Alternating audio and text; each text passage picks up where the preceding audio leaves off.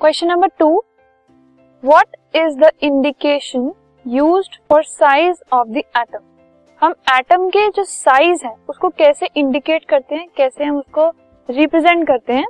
सो so, जो atom का size है it is indicated by atomic radius जो रेडियस होता है एटम का वो हमें बताता है कि एटम कितना बड़ा है या कितना छोटा है। और इस रेडियस को हम नैनोमीटर्स में मेजर करते हैं। एक नैनोमीटर जो है वो one upon ten raise to the power nine metre के इक्वल होता है।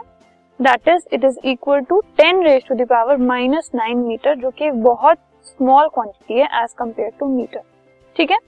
सो so, जब भी हम एटम के साइज़ की बात करते हैं हमेशा एटॉमिक रेडियस लेते हैं in nanometre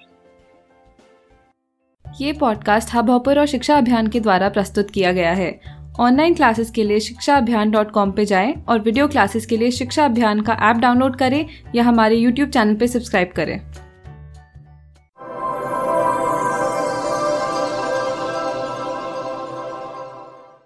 this podcast is brought you by Hub Hopper and Shiksha Abhiyan अगर आपको ये पॉडकास्ट पसंद आया तो प्लीज़ लाइक शेयर और सब्सक्राइब करें और वीडियो क्लासेस के लिए शिक्षा अभियान के यूट्यूब चैनल पर जाएँ।